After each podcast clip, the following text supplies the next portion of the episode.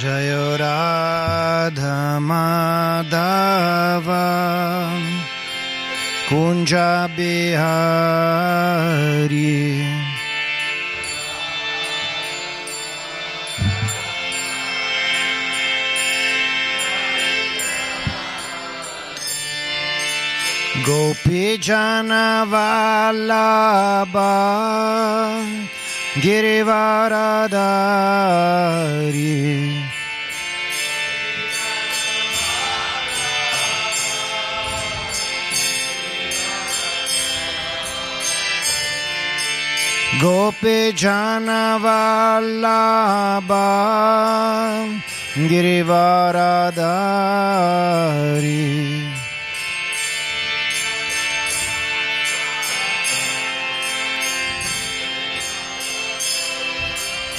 Girivaradari Yashodanandana Brajo Janaranjana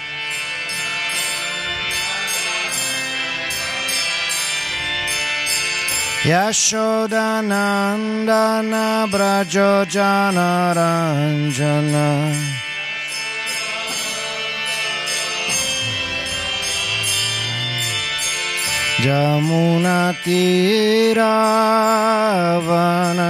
Jamunatiravanachari Jamunatiravanachari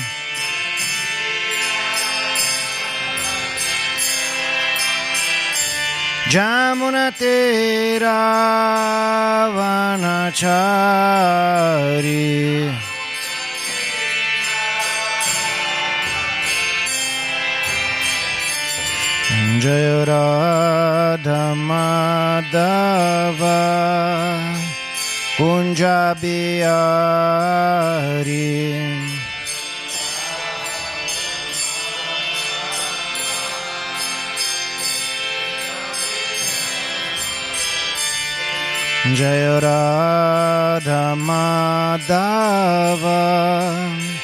Kunja Bihari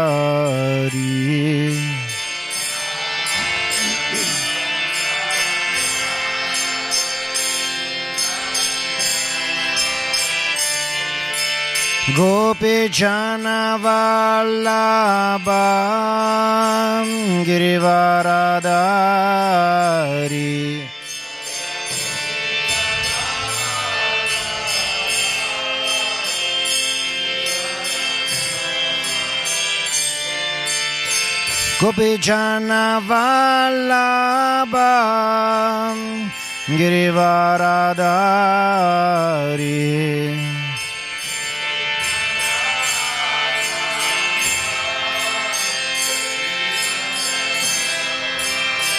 Yashodanandana Vrajo Jana Ranjana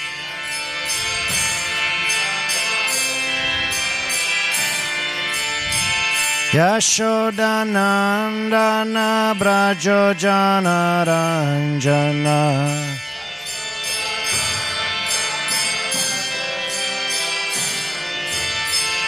Yashodanandana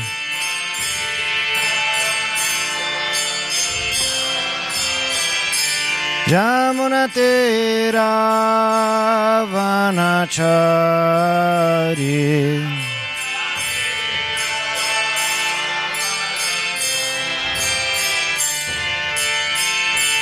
Hare Krishna, Hare Krishna, Krishna Krishna, Hare Hare, Hare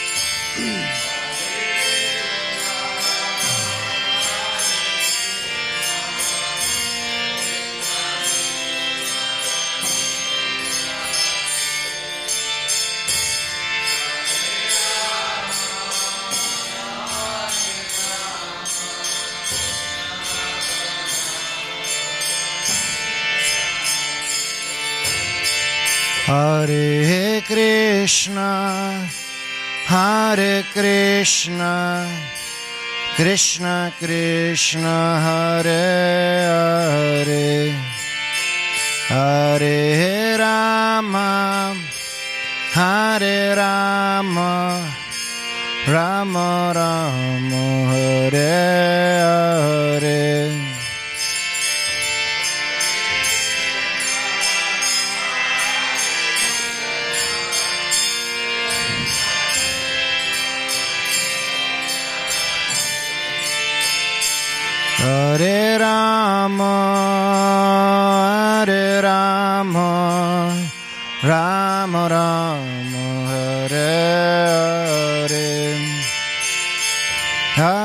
Krishna, Hare Krishna, Krishna Krishna, Hare Hare. Hare Rama, Hare Rama, Rama Rama, Hare Hare. Hare Krishna, Hare Krishna, Krishna Krishna, Hare Hare. Hare Rama, Hare Rama, Rama Rama, Hare Hare.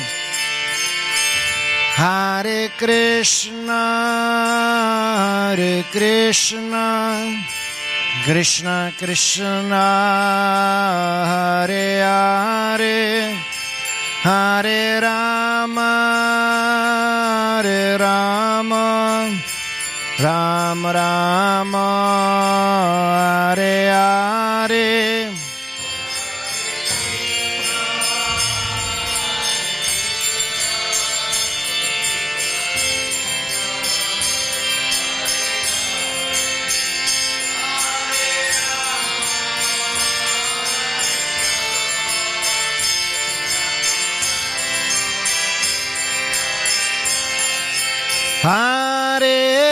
Krishna, Hare Krishna, Krishna Krishna, Hare Hare, Hare Rama, Hare Rama, Rama Rama, Hare Hare.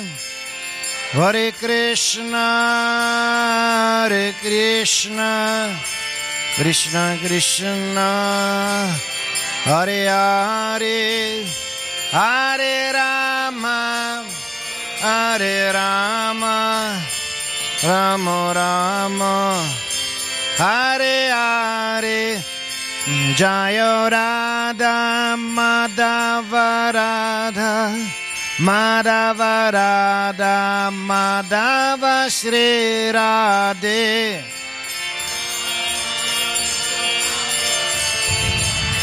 Madhava Radha Madhava Shri Radhe Jaya Radha Vraja Sundarada Vraja Sundarada Vraja Sundar Shri Radhe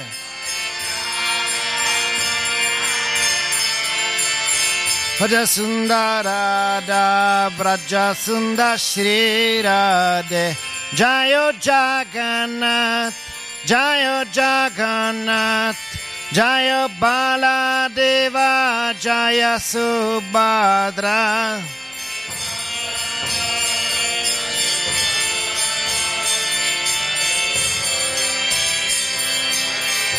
Nitai Gora Hari Bol Hari Bol Nitai Gora Hari Bol.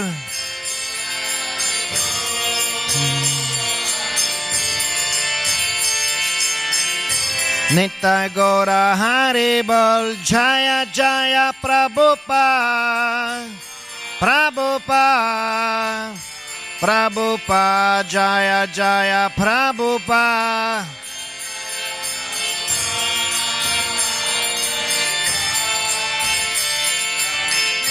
Jaya Jaya Prabhupada Jaya Jaya Gurudev Gurudev Gurudev Jaya Jaya Gurudev Gurudev Gurudev Gurudev Jaya Jaya Gurudev Shri Shri Radha Madhava Ki Jai Shri Shri Radha Braja Sundara Ki Jai Shri Shri Jagannath Baladeva Subhadra Ki Jai Nitai Gaur Premanande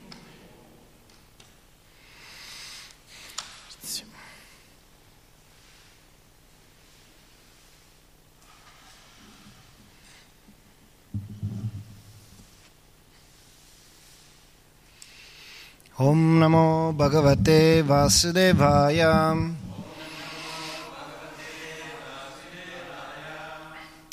ॐ नमो भगवते वासुदेवाय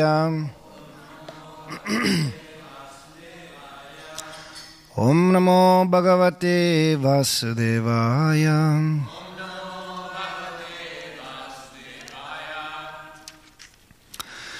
Leggiamo dallo Srimad Bhagavatam, canto ottavo, capitolo secondo, intitolato La storia dell'elefante Gagendra. Io leggo il verso 5 da solo e poi leggiamo insieme il 6 che ha una spiegazione un po' più lunghetta.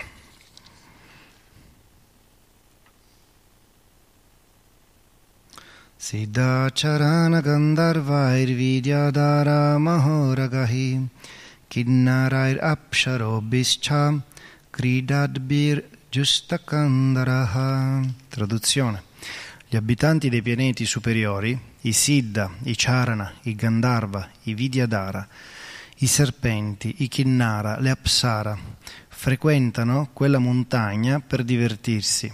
In tal modo tutte le caverne della montagna sono popolate dagli abitanti dei pianeti celesti. C'è una piccola spiegazione di Prabhupada, così come gli uomini comuni vanno a divertirsi nell'oceano di acqua salata, gli abitanti dei sistemi planetari superiori vanno all'oceano di latte. Là essi nuotano e si dilettano con giochi svariati nelle caverne della montagna Trikuta. Verso 6 lo leggiamo insieme. Yatra Sangita Sannadair Yatra Sangita Sannadair Nadat Guham Amarsayam Nadad Guham Amarsayam Abhigarjanti Haraya Abhigarjanti Harayaham Shlaginha Parashankaya Shlaginha Parashankaya Yatra Sangita Sannadair Nadat Guham Amarsaya Abhigarjanti Arayaham. Shlaginha Parashankaya Yatra Sangita Sannadair. Nadat Guham Amarsayam Abhigarjanti Harayaham Shlagina Parashankaya Prego. Yatra Sangita Sannadai. Yeah.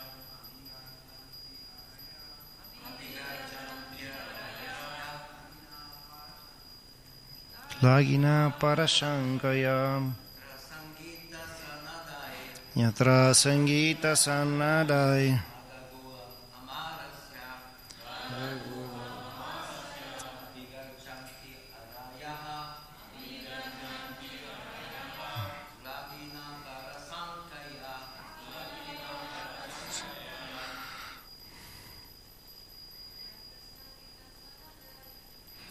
Yatra Sangita Sannadai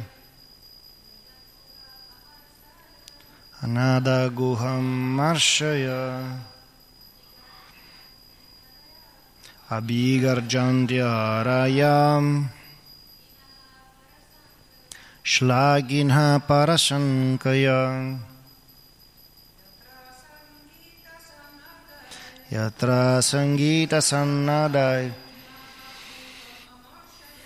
Parashankaya Yatra Sangita Sannadai Nadat Guham Amarsayam Abhigarjantyaharayaha Shlaginha Parashankaya Atra Sangita Sannadai Nadra Guham Hamarshaya Vigarjantya Haraya. Shlaginat Parashankaya. Yatra. In quella montagna Trikuta Sanghita del canto Sannadahi con le vibrazioni Nadat. Risuona. Guham. Le caverne. Amarshaya spinti da una rabbia e da un'invidia insopportabili. Abhigarjanti ruggiscono. Arayaha i leoni. Shlaginaha, molto orgogliosi della loro forza. Parashankaya, sospettando l'esistenza di un altro leone. Traduzione e spiegazione di Sua Divina Grazia, Esi Bhaktivedanta Swami Shila Prabhupada Chi al risuonare delle vibrazioni prodotte dal canto degli abitanti dei pianeti celesti nelle caverne, i leoni, molto orgogliosi della loro forza, ruggiscono a causa dell'intollerabile invidia, scambiando quel luogo, scusate, quel suono per il ruggito di un altro leone. Spiegazione. Sui sistemi planetari superiori non ci sono solo diverse categorie di esseri umani, ma anche animali come leoni ed elefanti. Ci sono alberi e la terra è fatta di smeraldi. Questa è la creazione di Dio, la persona suprema. A questo proposito, Srila Bhaktivinoda Thakur cantava Keshava tuya jagata vichitra, mio signore Keshava, la tua creazione è piena di colori e di varietà. I geologi, i botanici e gli altri cosiddetti scienziati speculano a proposito degli altri sistemi planetari. Ma poiché non sono in grado di valutare la varietà esistenti su altri pianeti, immaginano erroneamente che tutti i pianeti all'infuori di questo siano vuoti, disabitati e costituiti di polvere. Sebbene non possano nemmeno valutare la varietà che esiste in tutto l'universo, sono molto orgogliosi della loro conoscenza e sono considerati grandi saggi da persone del loro stesso calibro. Lo Srimad Bhagavatam 2.3.19 afferma Svavit Varahostra Karai Samstata Purushapasu I capi materialisti sono lodati da cani, maiali, cammelli ed asini e anche loro non sono altro che grossi animali ma poi la Prabhupada non c'ha peli sulla lingua proprio. Non ci si dovrebbe sentire appagati solo dalla conoscenza impartita da un grosso animale, ma si dovrebbe invece cercare di attingere la conoscenza da una persona perfetta come Shukadeva Goswami. Mahajano Yena Gatha Sapantaha. Abbiamo il dovere di seguire le istruzioni dei Mahajana. Esistono dodici Mahajana e Shukadeva Goswami è uno di loro. Svayamburnarada Kumhara Kapilo Manuhu Prahlada Janaka Bhishmo Balirvayashakairvayam. Vayashaki e Shukadeva Goswami. Noi consideriamo realtà tutto ciò che egli dice. Questa è perfetta conoscenza. Ripetiamo il verso insieme per favore. A risuonare delle vibrazioni prodotte dal canto degli abitanti dei pianeti celesti nelle caverne. I leoni molto orgogliosi della loro forza ruggiscono a causa dell'intollerabile invidia scambiando quel suono per il ruggito di un altro leone. Om Jnanatimirandasya Jnananjana Shalakaya Chakshurunmilitam Yena Tashmai Shri श्रीचैतन्यमनोभीष्टं स्थापितं येन भूतले स्वयं रूप कदमयं ददति स्वपदन्तिकम् वाञ्छकल्पतरुभ्यश्च कृपसिन्धुभ्यः च पतितनं पावनेभ्यो वैष्णवेभ्यो नमो नमः Jaya Shri Krishna Chaitanya Prabhu Nityananda Shri Advaita Gadadara Shri Vasadi Gora Bhakta Vrinda Hare Krishna Hare Krishna Krishna Krishna Hare Hare Hare Rama Hare Rama Rama Rama Hare Hare Namo Vishnu Padaya Krishna, Prestare Bhuttare Shrimate, Jayapataka Swamini, Termine, Namacharya Padayani, Te Kripa Pardane, Gaura Kataramadayana, Gragaramadrine, Hari Hom Tat Sat.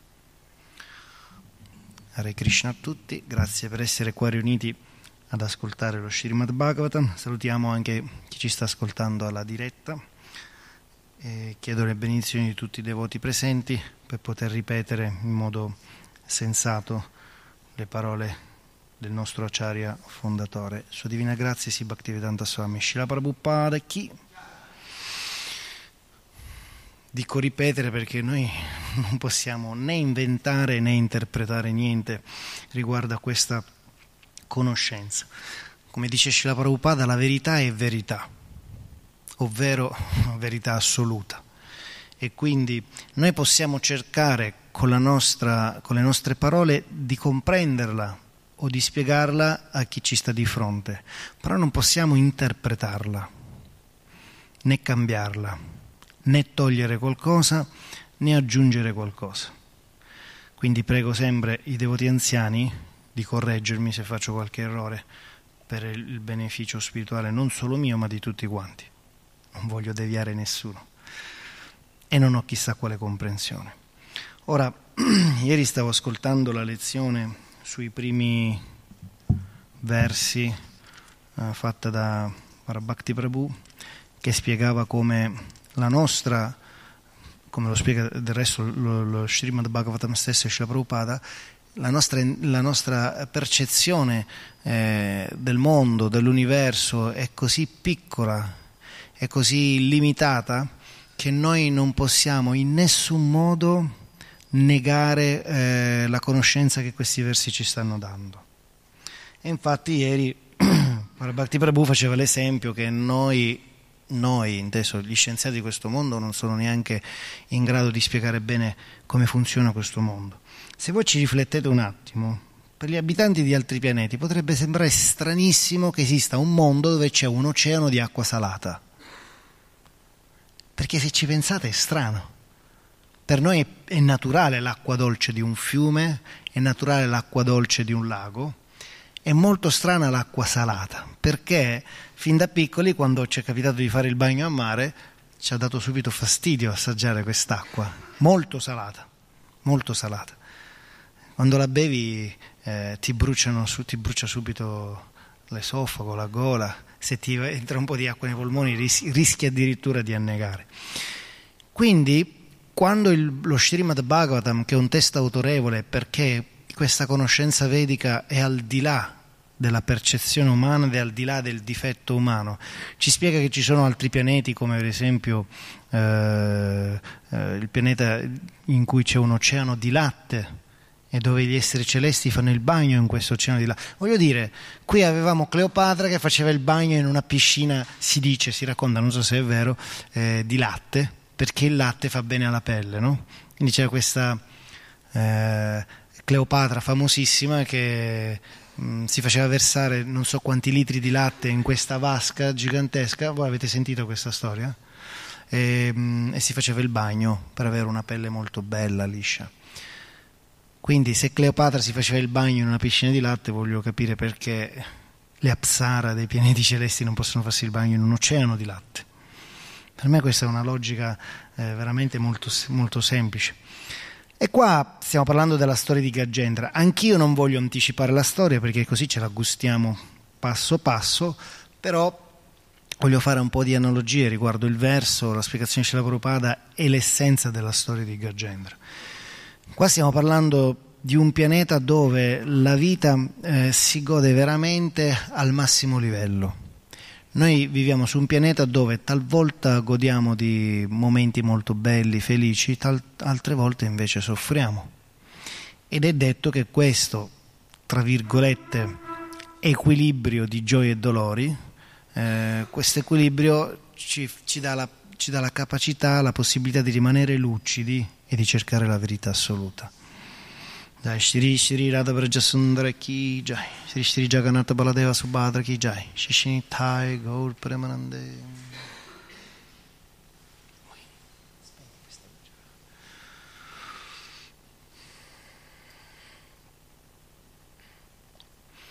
Sicuramente nei pianeti infernali e anche nei pianeti superiori da una parte si soffre terribilmente, da una parte si gode invece in modo illimitato, si ha la conoscenza di Dio, però non si ha la capacità di fissare la mente su di Lui, da un lato per la troppa sofferenza e dall'altro per il troppo piacere. Mi ricordo una volta, ero qui 25 anni fa, ero qui a Brahmacharya a Villa Vrindavana, ci fu un sannyasi, non mi ricordo chi fosse, che si stava parlando dell'ateismo, no? della gente che dice o che crede di non eh, credere nell'esistenza di Dio. No? E fece l'esempio di una macchina con quattro giovani che andò fuori strada, c'era un burrone, però la macchina non è precipitata, è rimasta in bilico. Sapete come si vede la scena dei, dei film, no? Questi ragazzi si erano dichiarati tutta la loro vita atei in quel momento in cui la macchina si trovava a dondolare così tra la vita e la morte, quando dondolava così loro in avanti vedevano la morte in pochi secondi perché c'era un precipizio di non so quanti chilometri. Loro tutti e quattro urlavano Dio aiutaci, aiuto Dio, salvaci ti prego. Perché uno dovrebbe urlare a gran, fo- a gran voce il nome di qualcuno che non esiste? E ho pensato, forse perché in realtà nel più profondo del loro cuore tutti sanno che Dio esiste, ma per delle congetture esteriori, per una falsa conoscenza dovuta a, alla mentalità che c'è oggi nel pianeta, che è molto atea, e dovuta anche al nostro falso ego e a una mente contaminata, noi non vogliamo ammettere di credere che esista un essere superiore. Però nel momento del bisogno, questo Sagnasi diceva, come un bambino piccolo chiama la mamma, così una persona adulta nel momento veramente di pericolo invoca Dio, perché sa che in quel momento solo Dio può salvarlo. Poi com'è finita non lo so, non so se la macchina è precipitata eh, o se si sono salvati. Io credo eh, che quando uno invochi Dio veramente con tutto il cuore, si dice anche fosse in punto di morte, il Signore in qualche modo risponde, perché in quel momento non c'è falso ego o esibizionismo nel recitare il suo nome o nel recitare la parte di qualcuno che crede in Dio. Lì era veramente sincero, erano veramente spaventati e nel più profondo del cuore è venuta questa invocazione. Così si dice che al momento della morte, quando uno veramente lascia il corpo, se sinceramente si pente delle sue azioni negative, e qualche volta succede, eh, il Signore perdona. Mi ricordo che una volta, anni fa, feci una lezione di yoga. Io non sono un maestro di yoga, conosco solo qualche posizione, però eh, il mio ex Bhakta leader e grande amico Rohini Nandana Prabhu mi disse, Murari Cetania, fai qualche lezione di yoga che con la scusa puoi eh, leggere un verso della Bhagavad Gita ai tuoi studenti. E così mi, mi inizio a questo genere di lezioni. Tra l'altro lo feci per due anni ed è stata una cosa molto bella perché tanti giovani si sono avvicinati alla coscienza di Krishna. Dunque, in una di queste occasioni parlavo della misericordia di Krishna e del fatto che se un'anima all'istante della morte si pente dei suoi peccati, si abbandona a Krishna, Krishna può liberarla dalle sue sofferenze. E una ragazza si arrabbiò moltissimo, si arrabbiò moltissimo e mi disse, non è giusto che uno pecca tutta la vita e poi all'istante della morte solo perché si abbandona a Dio, eh, chiede scusa a Dio, lui non deve finire all'inferno. E io gli dissi, ma tu chi sei per giudicare questa persona che si sta abbandonando a Dio al momento della morte? Primo.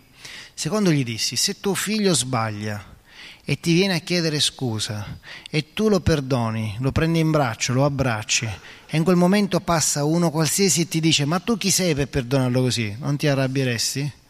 Cioè la mamma ha il diritto di perdonare, la mamma e il papà di perdonare il proprio figlio, perché sanno se il figlio è sincero nel chiedere scusa. È difficile, non impossibile, ma difficile che un figlio chieda scusa per finta ai genitori. Se un figlio arriva a chiedere scusa è perché in quel momento ha capito di aver sbagliato. E la mamma o il papà se ne accorgono subito se il, se il loro figlio è sincero. Così, quando io dico Krishna libera un'anima dal rinascere in una situazione pericolosa o addirittura all'inferno, perché lui si pente veramente, sinceramente al momento della morte. Il Signore sa ancora meglio di noi cosa c'è nel cuore di ognuno e solo lui può capire questo. C'è la storia di un re che adesso non mi sfugge il nome, uh, un re che non era tanto amato dal suo popolo. Di solito quando io parlo dei re ne parlo bene, perché eh, cerco di tirar fuori quelle che erano le qualità migliori di questi uomini che proteggevano il popolo e allo stesso tempo li elevavano verso la coscienza di Krishna. Questo re non era tanto amato dal popolo, tanto che quel giorno, da quel che mi ricordo io, il popolo stava andando a Palazzo Reale per uccidere il re.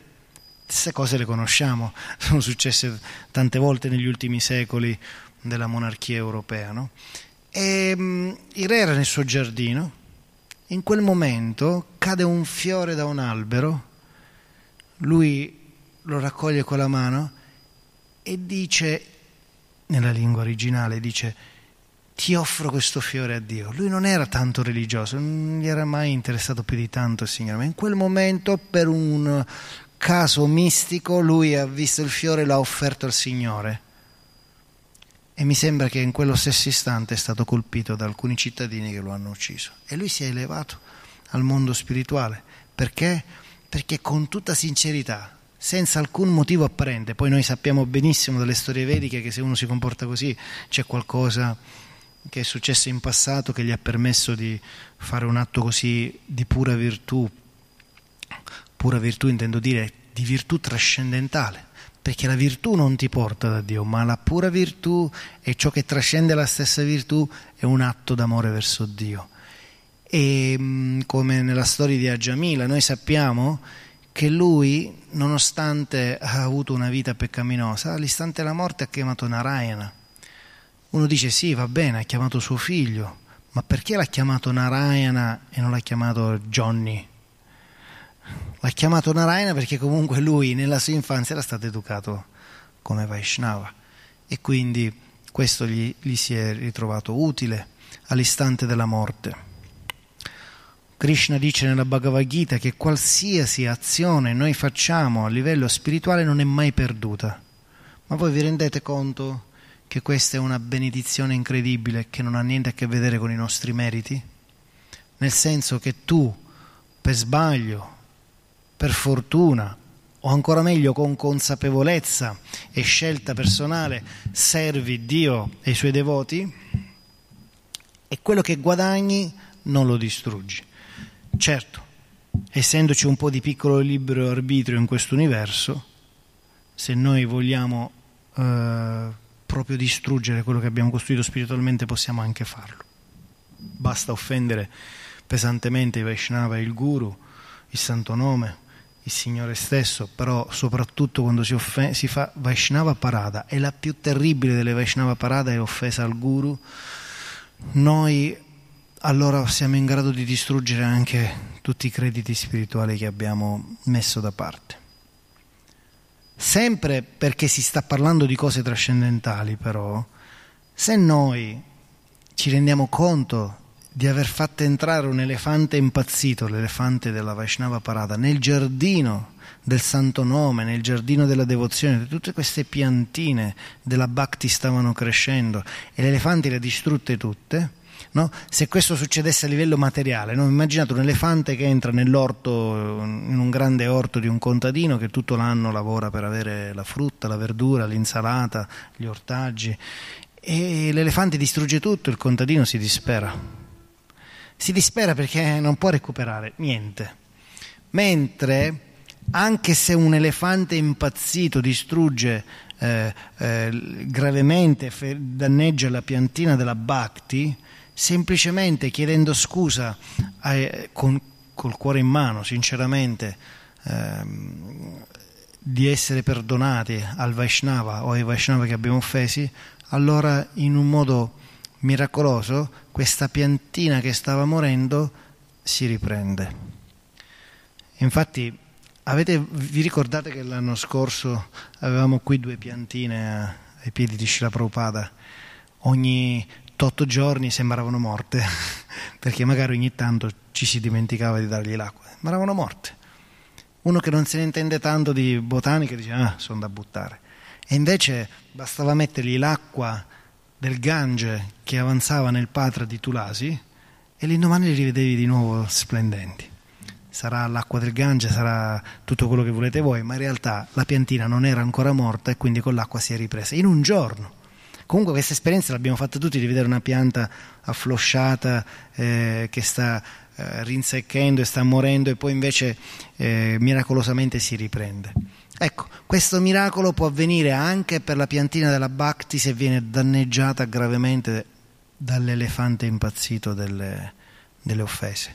Però noi dobbiamo sinceramente chiedere scusa a chi abbiamo offeso e allo stesso modo cercare di non fare più critiche Purtroppo la critica è distruttiva. E la cosiddetta critica costruttiva di cui si parla sempre, ovvero quella di voler aiutare gli altri, eccetera, lasciamola fare ai devoti anziani, lasciamola fare al presidente del tempio, al comandante del tempio, al bhakta leader, a chi si occupa degli altri, perché loro hanno delle responsabilità nei confronti di tutti gli altri e quindi hanno il dovere e il diritto di poter fare una critica costruttiva. Se il comandante del tempio o il presidente del tempio o comunque sia un'autorità, compreso il tuo guru, ti rimprovera per qualcosa, noi non ci dobbiamo offendere. Se ci rimproverano loro, noi dobbiamo semplicemente capire che Krishna in persona ci vuole insegnare qualcosa. È più facile, anche per una questione di orgoglio, offendersi quando un nostro pari ci rimprovera. E sono cose naturali. Succede anche tra i, i cosiddetti, scusate se li metto tra virgolette, non devoti, perché da mio confratello Kaunteya Prabhu ho imparato che in realtà noi dobbiamo vedere tutti come devoti, dobbiamo smetterla di usare la parola karmi, eh, ehm, non sto ovviamente puntando il dito a nessuno, dobbiamo smettere di usare la parola karmi in modo dispregiativo. Karmi è un termine tecnico che indica coloro che vivono... Eh, eh, incatenati sotto la legge del karma perché non conoscono la trascendenza. Ma chi sono queste persone? Sono sempre devoti che però non hanno ancora avuto la fortuna di incontrare un Vaishnava. Quindi, adesso mi sono perso perché l'ho allungata troppo, cosa stavo dicendo? Chi è che mi aiuta? Stavo facendo un esempio. Nessuno stava ascoltando. Bravi, vi ho beccati. No, dopo, era arrivato dopo. Sì, l'autorità può correggere un Vaishnava che, che fa un errore. Se noi ci sentiamo corretti da un nostro pari ci, ci sentiamo salire un po' di, di ego, no? Per questo un pari o addirittura un devoto arrivato dopo di noi non dovrebbe correggere. Questa è un'etichetta, non è una regola sacrosanta, significa che se la infrangi muore qualcuno, è una regola che ci aiuta a evitare le offese. Se un Bhakta Adriano vede un Mamantra Prabhu fare qualcosa che non gli è congeniale, lui dovrebbe venire da me e dirmi ma perché Mamantra si comporta così? E io dico tranquillo, è normale, Mamantra è fatto così. E allora Adriano capisce che tutto è a posto, che Mamantra non sta facendo nessuna offesa a nessuno, perché Mamantra è fatto così, lui gli piace scherzare come uh, un, un giovane devoto, perché lui si sente giovane e fa bene a sentirsi giovane, non siamo questi corpi che invecchiano. E Adriano dice, ah, ah ma tu non ti preoccupare, Mamantra sta giocando, non, non, voleva offenderti in nessun modo. Ma se Adriano va da Mamantra e dice, tu come ti permette di fare così? lui senza accorgersene crea una, una discrepanza nella relazione Vaishnava che non è corretta perché in quel momento lui non riesce a vedere quello che stava veramente succedendo e quello che Krishna dietro ogni cosa ci vuole insegnare. È solo un esempio, perché Mamantra è mio amico se non mi permetterei di fare un esempio del genere. E anche Adriano è un mio amico. Quindi e questo è un esempio giocoso, però ci possono essere delle cose più gravi dove un bhakta rimane disturbato dall'azione di un devoto anziano. A volte ci sono delle cose che possono fare addirittura i guru, che possono lasciare un dubbio in un, in un giovane devoto. Ma questo giovane devoto fa un'azione molto pericolosa se cerca di fare delle considerazioni sull'avvenuto, deve sull'accaduto, deve veramente parlare con chi conosce quel maestro spirituale, con chi è un devoto più anziano per capire. E un consiglio affettuoso che io do a tutti è non seguire le regole in modo fanatico e artificiale, ma cercare di capire perché le seguiamo. E voglio fare un esempio su quello di cui abbiamo appena discusso. Io dico, un devoto giovane dovrebbe astenersi dal criticare un devoto anziano, ma non deve farlo semplicemente per seguire la regola, deve capirne il motivo. Perché se una persona ehm, si, si ritrova con un dubbio nel cuore e per paura di fare offese si tiene questo dubbio, questo dubbio è come un'erbaccia che a un certo punto può soffocare anche la piantina della devozione. A me personalmente è successo. Anni fa, con eh, due miei studenti di arti marziali, eh, questi ragazzi stavano diventando devoti di Krishna, io ero la persona più felice del mondo. Poi loro, è successo a loro, eh, perché io di carattere non riesco a tenermi una cosa nel cuore che non, eh, non mi lascia in pace. Se c'è qualcosa che non capisco nella vita spirituale, vado a chiedere a Ramachandra Prabhu o a, o a qualsiasi devoto anziano che mi ispiri un po' di fiducia e nel 99,99% delle situazioni il dubbio è dissipato subito. Ah, grazie Prabhu, mi hai tolto un peso dal cuore. No? Così questi due ragazzi che stavano eh, cantando il japa, venivano al tempio alla festa della domenica, ai programmi spirituali, eccetera, eccetera, a un certo punto all'improvviso diventarono molto rigidi nei confronti della coscienza di Krishna, all'improvviso, senza motivo a che un giorno andiamo a fare un seminario di arti marziali al villaggio Hare Krishna e addirittura porto il maestro cinese di arti marziali al tempio. Essendo un monaco buddista, Ramachandra Prabhu mi sembra che quel giorno era lì, ha visto anche, forse c'era in quel periodo al villaggio Krishna, quando ho portato il monaco Shaolin insieme a Rovini Nanda nel tempio. È stata una cosa bellissima perché il monaco Shaolin è entrato nel tempio di Shri Shri Radharaman, ha fatto gli omaggi alle divinità tre volte, che i monaci buddisti fanno tre volte gli omaggi, e tutti i cento ragazzi del seminario che avevano seguito il maestro hanno fatto gli omaggi prima alle divinità e poi a Shila Prabhupada.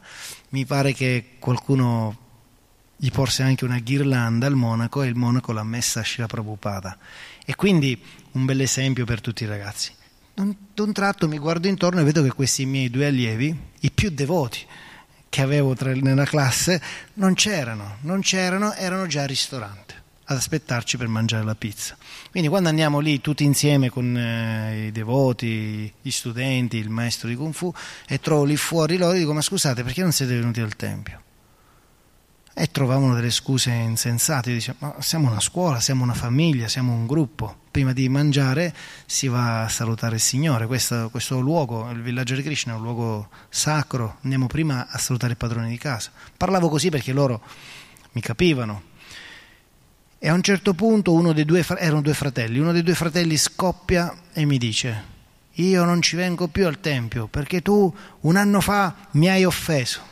Ceitani era un anno, un anno intero che tenevano nel cuore un qualcosa che li aveva, aveva feriti, tra l'altro una cosa che non, non, esisteva né in cielo né in terra, perché era tutto un loro fraintendimento, e semplicemente perché non me ne avevano parlato, loro hanno trasformato questo dubbio in una convinzione negativa nei confronti di una frase detta da me che si è trasformata nel giro di un anno in un veleno tale che loro hanno lasciato completamente la vita spirituale. E non sono riusciti a recuperarli neanche quando gli ho detto ma guarda che avete capito assolutamente male eravamo in macchina stavo portando, li stavo portando a casa insieme a loro c'era anche una, un'altra allieva io a volte portavo gli allievi a casa usciti dalla palestra e lei mi ha fatto una domanda sull'Islam. Questi due ragazzi erano di origine macedone e i macedoni la maggior parte sono musulmani, però non sono musulmani molti di loro che seguono strettamente. Fatevi il conto che questi due ragazzi non hanno mai toccato un Corano, non hanno mai aperto un Corano, non hanno mai entrato in una moschea, non vi dico altro. No, I loro genitori erano un pochettino più seri spiritualmente, questi ragazzi non hanno mai fregato niente. Al che la ragazza mi chiede, ma Murari, ma perché i musulmani si, fanno, si immaginano il volto di Allah quando lo dipingono coperto, come le donne quando si sposano? E io gli, gli avevo letto poco tempo prima che i musulmani non si fanno immagini di Dio perché nella loro umiltà si sentono indegni di vedere il volto del Signore e, ri, e ripete la frase così com'è. Loro sono umili, si sentono indegni. Quegli altri dietro hanno sentito sono indegni, non possono vedere il volto di Dio. Un anno dopo mi dicono io sono indegno di vedere il volto di Krishna e quindi non entro più nel Tempio. Capite come hanno frainteso e ingigantito la cosa? Io lì mi arrabbiai moltissimo, non con quello che hanno detto, ma perché non sono venuti subito a chiedermi spiegazioni perché ci si voleva così tanto bene che quando ci si vuole bene sinceramente eh, una persona ti dice ma perché mi hai offeso? Quante volte succede tra moglie e marito? Se si chiariscono, si chiariscono. Io litigo spesso con mia moglie perché ci fraintendiamo, però siccome ci vogliamo bene cerchiamo di chiarirci e quando ci chiariamo ci rendiamo conto che c'è sempre un fraintendimento nelle, nel, come, nel come uno pesa le parole. Così parlare di Krishna, parlare dei suoi puri devoti, insegnare la scienza spirituale è la cosa più difficile di questo mondo perché noi non sappiamo mai chi abbiamo di fronte e le, le parole che diciamo dobbiamo pesarle in modo tale di non offendere mai nessuno. Noi siamo come devoti convinti che questa è una, una scienza suprema, ma anche a livello matematico, perché ogni scrittura ha il suo testo sacro la cultura vedica ne ha 4500, anche se oggi non ci sono tutti, e ognuno grosso quanto una Bibbia, quanto un Corano. Quindi è, non è una questione di presunzione, è una questione matematica che c'è più conoscenza.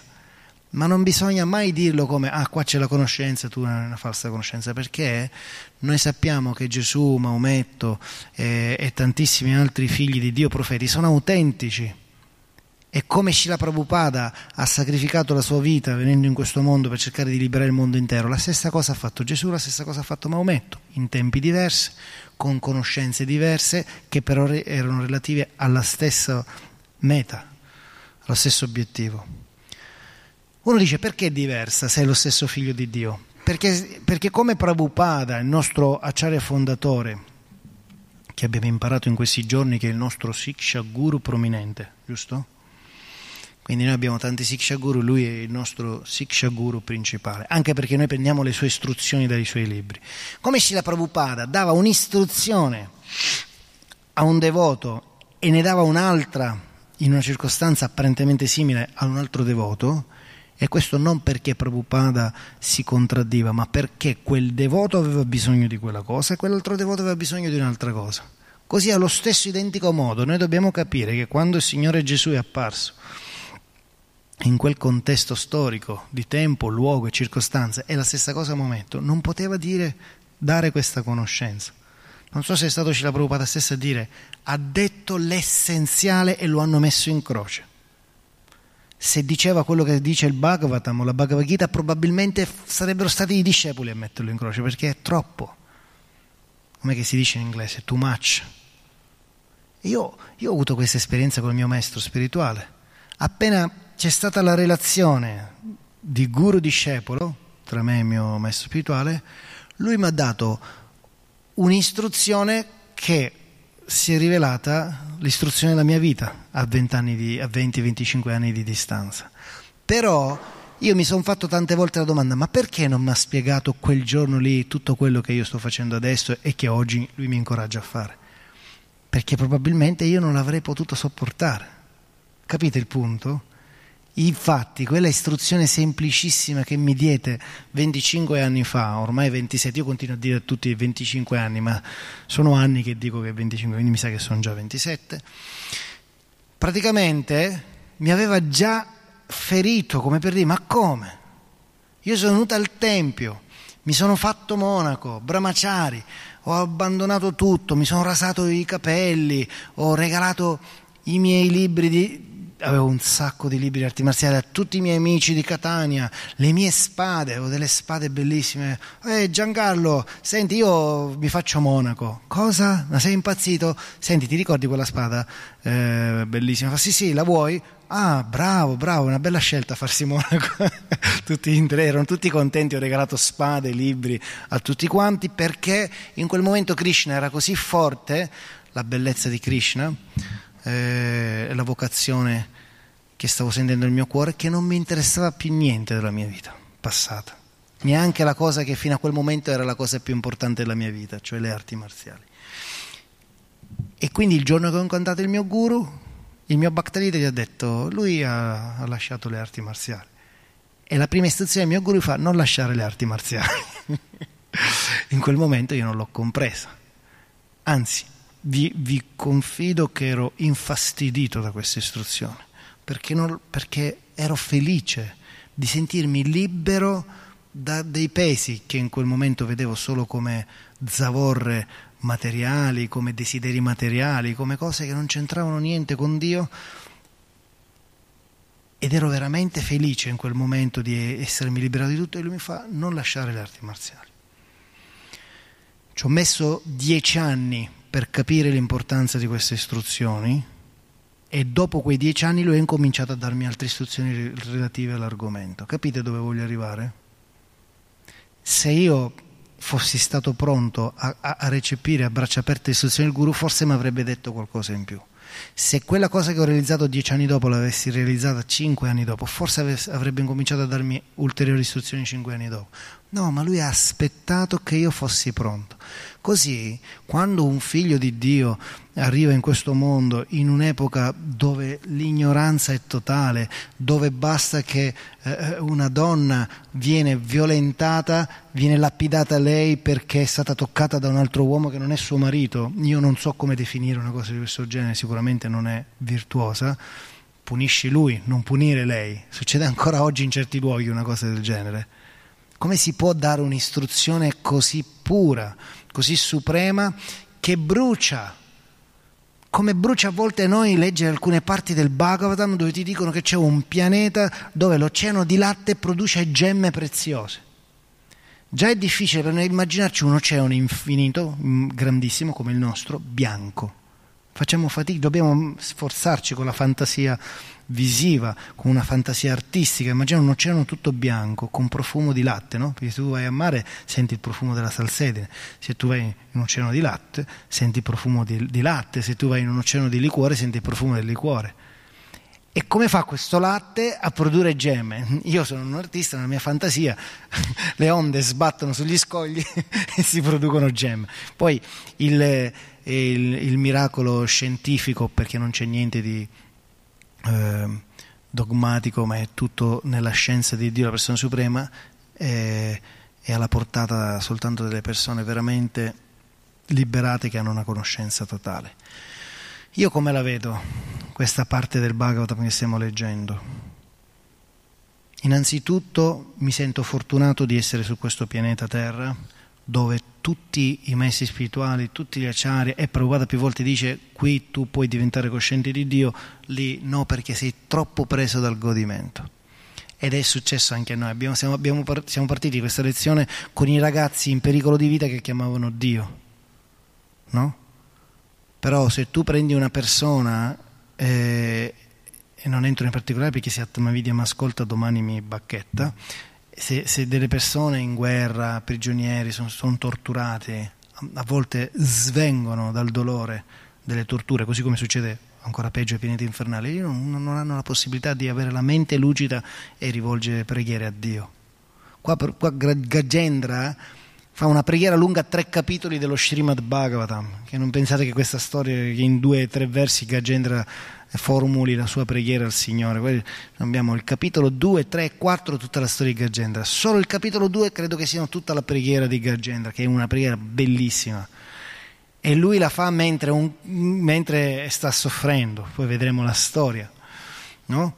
E, mh, se non fosse successo questa, questa storia dove Gajendra si trova in difficoltà, come vedremo nei prossimi versi, lui non avrebbe assolutamente rivolto le sue preghiere al Signore, perché era lì per godere del bagno con le sue mogli. Quindi quando uno, anche ai devoti capita, no? qualche volta eh, eh, di andare al mare, eh, a portare la moglie, i figli al mare, a prendersi una giornata di sole, in, quella situaz- in quell'ambiente lì i devoti sono sempre devoti, hanno sempre il giappo a mano, quando è l'ora si cantano la Gayatri e tutto, e tutto quello che è trascendentale. Però mom- quando, quando, personalmente quando qualche volta mi è capitato di andare al mare in spiaggia e vedere eh, tutto questo godimento, no? il mare, una volta il mio maestro spirituale ha iniziato la classe dicendo, eh, urlando, spiaggia, mare, sole, tutto ovviamente in inglese, fa e Krishna non c'è più perché uno si concentra proprio sul godimento totale. A me è successo, ti trovi in mezzo a uomini e donne eh, praticamente quasi nudi che, che, fanno il bagno, che prendono il sole ed entri in quella mentalità. Adesso mi rilasso, mi sdraio, mi prendo il sole, quando ho troppo caldo mi faccio il bagno a mare. Io personalmente in quella situazione lì ho fatto fatica a cantarmi i giri se invece vai al mare da solo, in autunno, in primavera, quando non c'è nessuno, riesci ad apprezzarlo a livello spirituale, perché vedi la creazione di Dio. Ma quando sei coinvolto da centinaia di persone che si stanno godendo i sensi, così nei pianeti celesti, la vita lunghissima dei Deva è fatta di godimento. Non pensiate che loro non abbiano lo Srimad Bhagavatam o la Bhagavad Gita, loro hanno addirittura il Mahabharata completo fatto di 100.000 versi e li conoscono queste scritture come il devoto, che magari un devoto neofita come me si trova in spiaggia in mezzo alla gente che si sta godendo la giornata di sole e in quel momento il mood va sul godimento dei sensi. E, e di vabbè i giri me li canto più tardi adesso mi faccio il bagno a mare. Così i Deva dicono c'è tempo per dedicarsi alla preghiera. In quel momento loro godono dalla mattina alla sera hanno mogli bellissime eh, c'è un verso più avanti o forse prima, adesso non mi ricordo, l'ho letto ieri con mia moglie, dove dice che quando le donne dei pianeti celesti si fanno il bagno in questi fiumi, in questi laghi, il profumo che emana dal, dalla pelle di queste eh, donne celesti profuma l'acqua e l'aria, addirittura t- tutto nei dintorni. Shila Prabhupada dice, qui in questo mondo dobbiamo eh, profumare artificialmente il corpo dopo che l'hai lavato. Meglio non profumarlo se non, sei stato, se non ti sei lavato, se no fai un pasticcio. Ti lavi e profumi artificialmente il corpo. Nei pianeti superiori le donne bellissime e uomini bellissimi hanno il corpo che emana profumo. Ma chi è che si mette lì a cercare Dio, a cercare una via di fuga per la vita?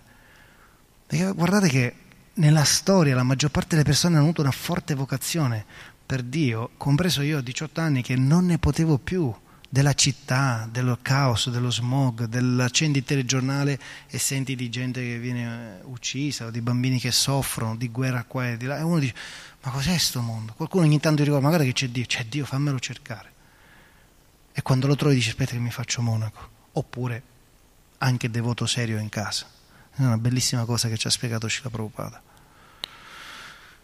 Quindi riteniamoci molto fortunati. Se addirittura gli esseri celesti vogliono fare la fila in Kali Yuga per rinascere in questo mondo nelle famiglie dei Vaishnava, noi, o perlomeno io che non ho coscienza elevata, devo capire quanto sono fortunata di ritrovarmi in mezzo ai devoti e devo prendere in mano seriamente la mia vita e mettere in pratica le istruzioni che ci sta dando Srila Prabhupada.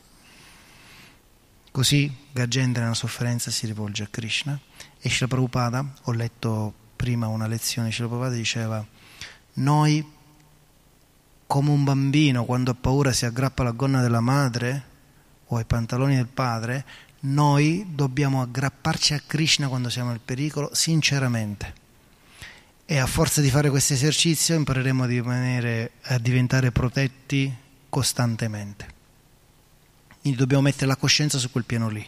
Noi siamo sempre, questa è la frase che mi ha colpito, dice la Prabhupada, noi siamo a ogni istante in pericolo di vita e a ogni istante Krishna ci sta proteggendo, ma noi non siamo consapevoli. Fatevi un giro all'ospedale. E ieri siamo andati all'ospedale perché ho questa infiammazione al ginocchio quanta sofferenza, que- queste persone messe sui lettini, sulle sedie a rotelle, c'era una signora anziana che piangeva perché era lì abbandonata, non c'era neanche un parente, gli scappava di andare in bagno, non c'era neanche un'infermiera che, che la portasse in bagno, poi a un certo punto si è dovuta a- a- ad operare mia moglie. E io la vedevo piangere, stavo cantando i giri e a un certo punto mi ha fatto così pena che ho dedicato quel giro a quella signora lì perché che, che potevo fare? Volevo andare lì a abbracciarla, ma dopo dopo che l'abbracciavo, che, che cosa, qual era il risultato? Forse piangevo ancora di più e dicevo, ma come un estraneo mi abbraccio, mio figlio non mi viene neanche a trovare.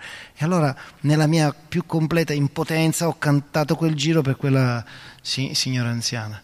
E poi mi hanno fatto questa radiografia e c'era pieno di gente che zoppicava, che gli faceva male alla spalla. Quando uno vede queste cose si rende conto che c'è tanta, tanta, tanta sofferenza e che uh, una malattia, più o meno grave, un problema fisico e addirittura la morte stessa può arrivare in qualsiasi istante. Questo è stato criticato, questo concetto che i devoti esprimono, che la morte può arrivare in qualsiasi istante, è stato criticato dal mondo esterno come i devoti di Krishna sono, uh, com'è il termine? Aiutatemi, quando uno vede tutto negativo. Pessimisti, grazie sono molto pessimisti, ma non è vero. I devoti sono le persone più belle, solari e sorridenti del pianeta. Quando ti dicono arriva la morte può arrivare in qualsiasi momento, non è perché sono pessimisti, sono i più grandi ottimisti del pianeta i Vaishnava. Però ti vogliono ricordare che stai vivendo un'illusione e che se veramente vuoi essere felice devi prepararti alla felicità eterna. No? Ieri sapendo che minimo passavamo 4-5 ore all'ospedale, mia moglie si è portata il libro di Sua Santità Radhanath Swami, il secondo libro. Cos'è? Il titolo?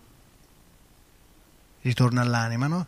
E questa grande anima realizzata che abbiamo queste così rare anime realizzate che sono i discepoli di, di, di Prabhupada, noi dobbiamo approfittare dei loro insegnamenti e ogni tanto lei, ogni, ogni tre righe, perché è tutto un nettare quello che scrivono questi santi Vaishnava, no? mi diceva guarda, guarda cosa dice Radhasva e a un certo punto eh, diceva l'esame più importante è l'istante della morte, no?